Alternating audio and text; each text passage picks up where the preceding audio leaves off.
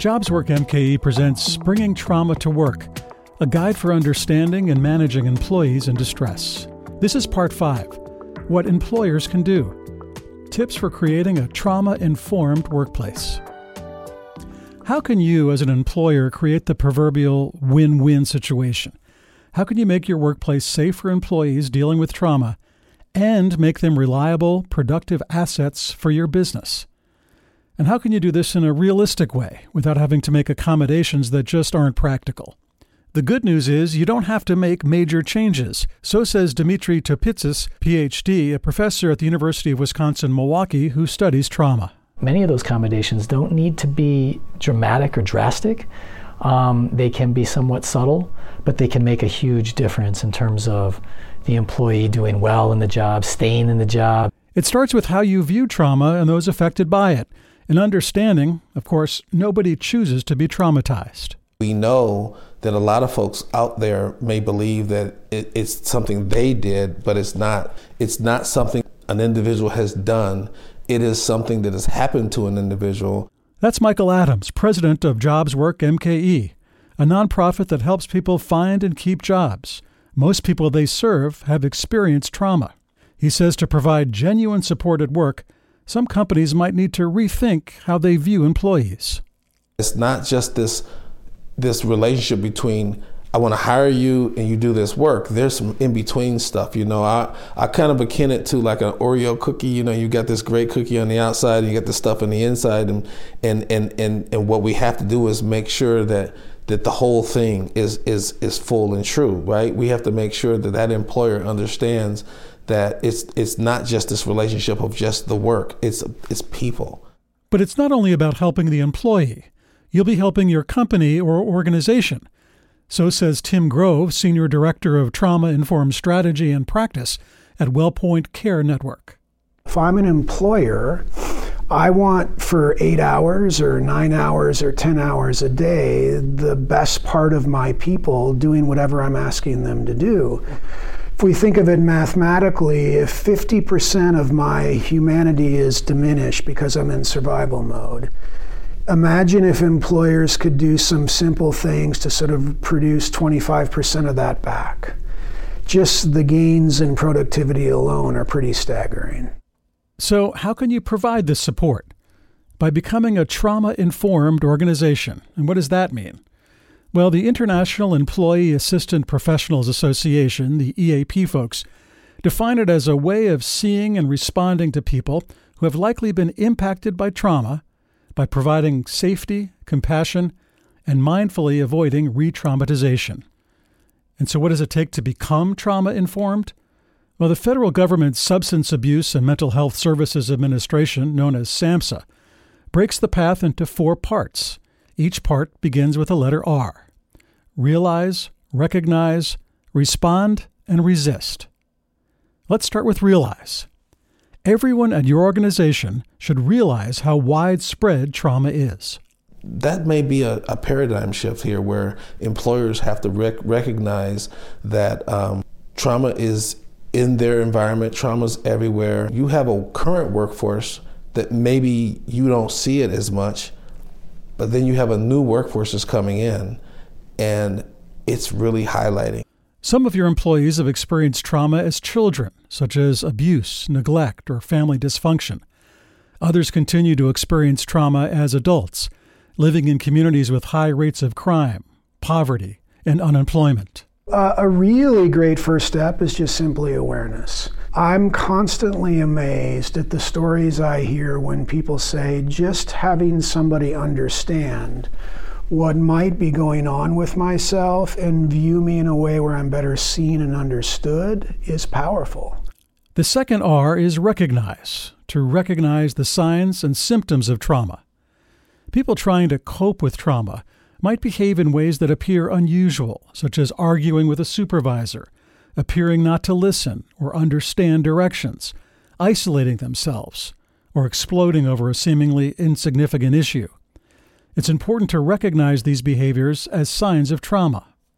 Terri deRoon-Cassini, PhD, is an associate professor in the Division of Trauma and Acute Care Surgery at the Medical College of Wisconsin. Individuals who are experiencing distress in relation to trauma um, really have a need to feel a sense of control. So even if on the outset their behavior looks um, self destructive or um, unusual, it might purely be them attempting to restore a sense of control in their lives because traumas are really about an instantaneous, sudden loss of control that results in a very fearful situation. The third R respond. Experts say it's important to respond with empathy. Trauma expert Bruce Perry, MD, PhD, describes empathy in the book What Happened to You, which he co authored with Oprah Winfrey. Empathy, he says, is the ability to put yourself in somebody else's shoes, both in an emotional sense, to feel a bit of what they may feel, but also in a cognitive sense, to see the situation from their perspective. Kenneth Barron agrees. We met Kenneth in part two, where he shared his traumatic childhood experience of witnessing his stepfather beating his mother. Decades later, that still haunts him. He says at work, it's key to know someone who cares about you. Some employees just got to be willing to get to know a person and to understand a person and to not judge.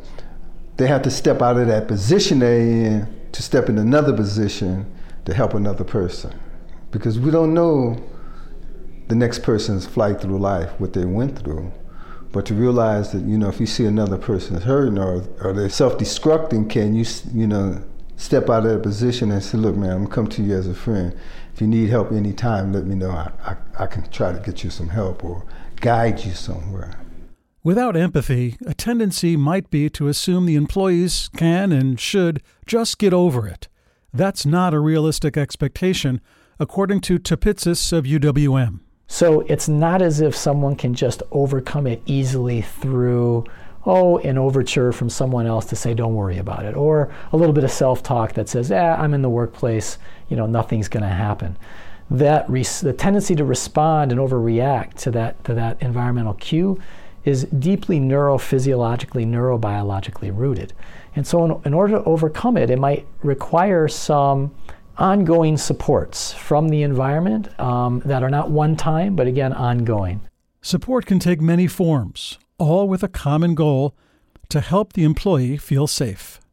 So, if I can be reassured at work that threat is not going to be as probable here, I can start to relax a little bit. When I start to relax a little bit, everything that I'm capable of gets exponentially better. One of the most important ways to do that is to help the employee create relationships at work. People who have been traumatized, especially by someone they knew, often have trouble trusting others, so they have a hard time creating relationships. Helping them connect with a mentor, a person they can learn to trust and confide in, can be extremely helpful in making them feel safe.